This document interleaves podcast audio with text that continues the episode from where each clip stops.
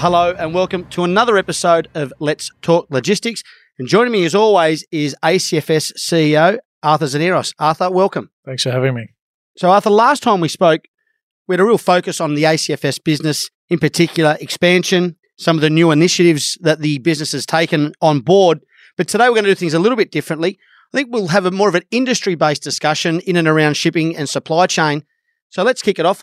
What's been the biggest change you've seen in the supply chain in the last 12 months? Oh, look, uh, no doubt the astronomical growth in, in shipping freight rates has probably been one of the biggest challenges for importers, exporters, freight forwarders uh, across the industry. What we've seen is is growth in shipping rates. You know, contracted rates in, in some cases have gone up 500 percent and spot rates have gone up even more than that. Uh, so it, it's it's been a challenge for uh, importers, exporters, freight forwarders, and, and, anyone involved in that supply chain of, of freight. The other big change, I think, is, is more of a domestic change, and and that is we've moved as a country from a just-in-time model of imports to a just-in-case model. Um, and what that means to to expand on that further is that um, Australian importers became very good at managing their inventory and, getting it here just in time. Uh, and they've moved to a model now where they can't take risks of, of having empty shelves. And that's resulted in carrying a lot more inventory here uh, in containers and also in regards to warehousing capacity, which has really been stretched uh, to the limits, uh, even having an impact in regards to there's so many pallets in warehouses these days that suppliers of pallets have struggled. So CHEP and Loscam, being pallet suppliers, have actually fallen short. So there's some, been some real battles out there within industry over the last 12 months. Arthur, what are the impacts that the increased volumes have had on the industry? I think it's important to note that the, the industry in, in, in Australia simply was not ready for the onslaught of volume. You know, ports volumes uh, historically over the last few years has grown circa that three to four percent, and we've seen numbers in the last few years as you know varying, um, but as high as fifteen percent. So it's a material increase in volume uh, coming through the ports.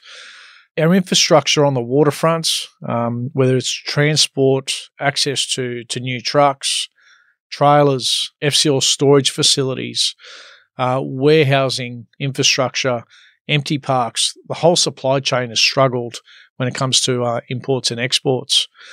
A further point is container supply chain shortages. You'd never think that um, shipping lines around the world uh, had run out of empty containers, but um, with the challenges that COVID has brought, the growth um, and the stimulus that has been put out there by varying countries around the world has has created a, a shortage in, in containers, and, and that in itself um, has really affected either productivity, um, it's affected supply, which also results in, in higher freight rates. Uh, as a result of the container supply chain shortages, shipping lines have actually changed their tact in regards to container detention rules. So, um, you know, some companies that had the, the luxury of 10, 14, or 21, or even 30 free days have actually had their free days cut back.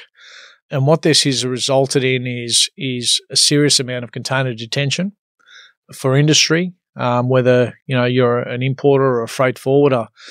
And, and then there's a battle between who's at fault. Is it because the container's been stored, or has the container not been returned in time by by the the transport provider? But um, to to give you some guidance on container detention, to, you know, a, a forty footer as a guide is about three hundred dollars a day, and someone's got to pay for that, and that cost is really being felt by industry over the last uh, 12 months uh, due to the uh, to the change in container detention free days. Container detention, I, I, guess, is a real exposure and has real risk for supply chain. The significant costs that have been incurred by industry over this period has the most severe consequences of even sending companies broke. So it's it's something that um, I think uh, as an industry needs to be looked at uh, needs to be taken seriously because you know with with lesser competition, you know we all know that that results in in higher prices eventually for for for everybody in the supply chain. And in the end, the consumers too. Oh, absolutely. The the consumers um, will end up paying for it. There's no doubt about that. Arthur, you talk about shortages to containers, but with all the growth in the industry, one of the byproducts of COVID is that it's affected manning levels. How has COVID affected staffing in uh, the supply chain? Oh, there's no doubt. There's there's been an everlasting impact that COVID's had on, I can say, for landside industry. Uh, it's getting harder and harder to to find people uh, within our industry. I can give you an example just within ACFS alone. In Melbourne during periods of COVID, you know, we would order, you know, 100 people, for example, in one of our warehouses, and we'd be lucky if 50 turned up. So it's a 50% attendance rate. Um, you know, moving over to our, our transport fleet um, today, on average, we're somewhere between 10 to 20% short on our required driver fleet. That means trucks parked up. And as a business, um, we're working very hard to resolve that issue. We're, we're even considering um, alternate forms of advertising. We've we've even gone to the extent in Sydney as an example of of advertising on billboards on the M7, wow. something that we've never done before. So we're we're trying many different ways of recruiting, attracting staff. There's been uh, an everlasting impact. What I will say is that if we don't resolve it in due course, the result will be we'll have to remove some trucks from the fleet and and operate a smaller fleet, which you know ultimately um, means we have to probably review our customer base to some extent as well. Is this simply a conversation whereby we you know we have to be speaking to people in government about skills training? Is, is that what the issue is? is? There's a skill shortage for, for truck drivers and the like? Well, I think it's important to note that we've we've got an aging workforce in our industry. Um, the average age of our truck driving fleet is somewhere between 50 and 52 years old. We also, in the transport area, it's it's not easy for a school leaver to, to come out of school and become a truck driver. They're uninsurable until the age of 25. So you don't leave school and become a truck driver. We, we've got to go down a path of, of skills training, of firstly attracting them to the industry, getting them through varying stages of our industry, whether it be warehousing, as a first step, a labourer, forklift driver, where they can come in as, as a school leaver, and then upskill them through the journey. Yep. Um, as they approach 25, get them their truck license and have a, a, process in place to do that. That's something we're keen to do. That's something we're, we're keen on working with the unions, with governments in providing uh, that pathway. But again, we're not sure which government's going to be uh, elected uh, at the uh, at the next election. So we'll work with with um, the elected uh, government um, if they give us the opportunity to um, to discuss this further. Now, Arthur, we hear so much these days about the cost of shipping. Can you share with us what's happening in this space? I think it's important to go back in time um, with how we've ended up where we are with shipping. I'll, I'll call it for the last ten years or so shipping companies in majority have been losing a lot of money. Um, it'd be nothing for a shipping company to lose a billion dollars a year for continuous number of years in succession. It's unsustainable. And, and what that meant is shipping lines, some shipping lines um, hit the wall and um, went into receivership. Uh, some shipping line companies uh, merged, uh, whilst others were taken over. What this meant is lesser shipping lines. Um, and with lesser shipping lines, um, you know, has resulted in higher rates. Um, you know, it's it's well known that shipping lines are making record profits. Um, but having said that, um, they are, I guess, capturing some of their losses of the past. And, and albeit they've done that very quickly, it is a result of of industry uh, bargaining their their supply with shipping lines over a long period of time at below cost rates. With the lessening of competition, this is the result. And, you know, we need to be careful about this because it's not just with shipping. I see it a lot in, in, in the transport industry where importers, exporters, freight forwarders, they, they don't actually know the cost of landside or, or, or trucking rates and they just pride themselves on getting the lowest rate, albeit sometimes below cost. And I foresee in the next uh, 12, 24 months that we will see a lot of transport companies going broke and or being taken over because they're no longer viable and they're, and they're, they're, they got their backs to the wall and, and they're going to be pushed into um, either selling or, or even closing down before, before they go bust. So I, I think it's a message out there for for for industry is to to ensure your supply partnership um, with whichever supplier it is is a commercial one, but more importantly, a, a viable one. Arthur, it sounds like you're hinting at something here. Yeah, I, I'm I'm hinting at the um, at the, at the point that uh, customers have prided themselves for a long time here on getting the lowest rate possible. It's really important, you know, and we've seen the consequences now with shipping lines, and we're feeling the effects of of increased rates with shipping lines. But if the modus operandi continues um, across the supply chain, you're going to see the same consequences in in transport, rail, uh, warehousing, where there won't be that many providers. We're seeing it in the states.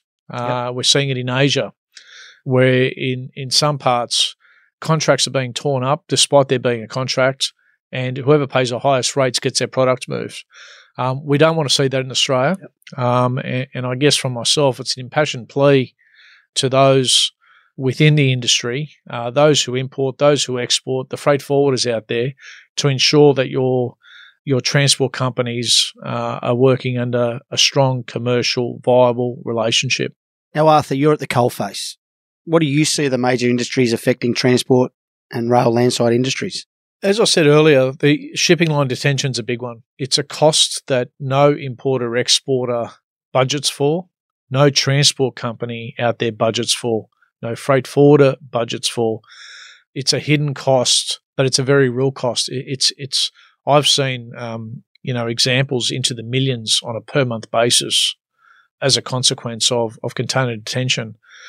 The other key points I, I think is the lack of infrastructure. Australia's really been caught out. The the lack of infrastructure, especially in regards to rail transport um, with traffic on Australian roads, um, you know, increasing on an ongoing basis. Our road infrastructure is struggling to keep up from whether it's federal funding or, or state funding, and the push towards rail. You know, it's all good and well to have a push towards rail, but you've got to have the infrastructure to service rail. What we're seeing is in various states that the infrastructure isn't there. Rail infrastructure in Brisbane, for example, doesn't connect to the container terminals. You've got rail infrastructure in, in, in Sydney that is currently you know being developed, but um, there's still a significant lack of windows available to increase the rail mode share in Sydney. Uh, in Melbourne, as an example, you know there's there's a lot of work being done by the Melbourne Port Corporation to connect rail directly onto the terminals. DP has a small rail siding. Patrick is developing a a rail siding, but it will still won't be ready for another year or two. And VICT is still will be missing a, a rail interface for some time. So that connectivity to terminals, uh, you go over to Perth, their connectivity of the the rail connection to the terminals is at maximum capacity today. Right. Has no more capability to do any more volume. So we are constrained um, in the industry by our rail infrastructure, in particular, uh, to support our road transport um, solutions. So, Arthur, if you've got your crystal ball in front of you, what would you like to see in, say, in the short term, three to five years? I'd like to see some continued investment and continued focused investment, one by by ports and, and credit to some ports um, around the country. They they are investing and and some are investing quite heavily uh, in comparison to others. I would also like to see a standardisation of a minimum in regards to container detention rules in the country. You know, we do need a minimum of 10 days free um, from the shipping lines. And, you know, I have a view that that should be standardized as a minimum three days. Um, and, and look, there's some contracted customers who, who may negotiate more than that. But I think there should be a minimum standard so it doesn't become a matter of high freight rates in addition to shipping line detention that, that is incurred. Now we've touched on a couple of issues impacting industry. We've you know we've touched on COVID. We've talked about shortage of containers. When do you expect the industry to normalise? Uh, not anytime soon. Uh, I don't expect. I, I, don't expect it to be in uh, 2022. I don't expect it to to normalise um, in in 23 in any material manner. I think the better question is, what does the new normal look like? Yep. The the new normal. I don't think we'll ever go back to where we saw shipping rates pre-COVID. Um, and you know, whilst I'd expect by 2024 to for for rates to normalise, I also don't expect the rates to be subdued to the level that you know some importers, exporters, freight forwarders expect. So I think the the new norm will be um, you know heightened freight, freight rates from from a shipping line perspective. I also think with on the land side as competition potentially uh, exits the industry uh, due to many of the factors that I spoke about today, I think there'll be fewer transport companies out there. I think there'll, and we could see rates rise further within the, the transport supply chain industry as well. Arthur, ACFS is one of the nation's biggest transport companies. What message have you got to you know fellow members in the shipping industry, in the supply chain, maybe even government? I think the, the supply chain is one industry as a whole. In pre COVID, not many people knew about the transport supply chain and or shipping industry until they ran out of toilet paper, which, you know, uh, in all fairness, great example. which, in all fairness, most toilet papers are actually produced domestically. So I'm not sure why people were running out for it in order to purchase it. But um, I, I, think industry's got to look after each other as a, as a whole. Um, I, I, think there's there's got to be a few changes. I'd like to see some wage increases um, amongst the lower tier carriers to bring them closer to the top tier carriers. Um, so, you know, employees out there within our industry get a good day's pay for the for the work that they do. I think that's very important to industry. It's it's, it's close to my heart individually, um, and, and, we do pay very well uh, at ACFS more importantly, I, I think there needs to be some education amongst importers, exporters, and their commercial partners, being landside logistics providers, as to what the real costs are, and ensure um, the question should be asked amongst amongst each other: is Are you making money? It's a conversation that's not had enough, and um, you know, whilst ACFS is going fairly well and there's no complaints, you know, from from an ACFS perspective, I do worry about our peers um, in the industry. I, speak to a lot of people on on a regular basis, um, those competitors, and, and, you ask them how they're going, and and you know times have never been tougher for some of those. Volumes are up, you know, working extremely hard, making a lot less, and or if any money at all. So you know, I think uh, competition in the industry is is healthy. Um, you know, we'd like to see it. There's no carrier and or provider that can do everyone you know, as much as we, we'd like always to do more, it's also healthy to have good carriers out there who provide a good service. And and you know, the the impassioned plea to to the industry is work together in a collaborative approach, you know, for a better outcome, not just for today, but ongoing. So some challenging times ahead. Now it'd be remiss of us before we let you go to just shine a light on ACFS. Is there anything to look forward to in regards to the ACFS business? Uh, not for today. I will. I will commit. I will commit uh, to another podcast in early July. Um, there's a, a, number of uh, strategic uh, initiatives, expansions um, that are destined for targeted first of July, and they will be all rolled out together. So, uh, Silky, I look forward to catching up again in early July and um, expanding on, on those uh, developments uh, when I'm able to announce them publicly. You make a great poker player, Arthur. Thanks very much, mate. Thank you again.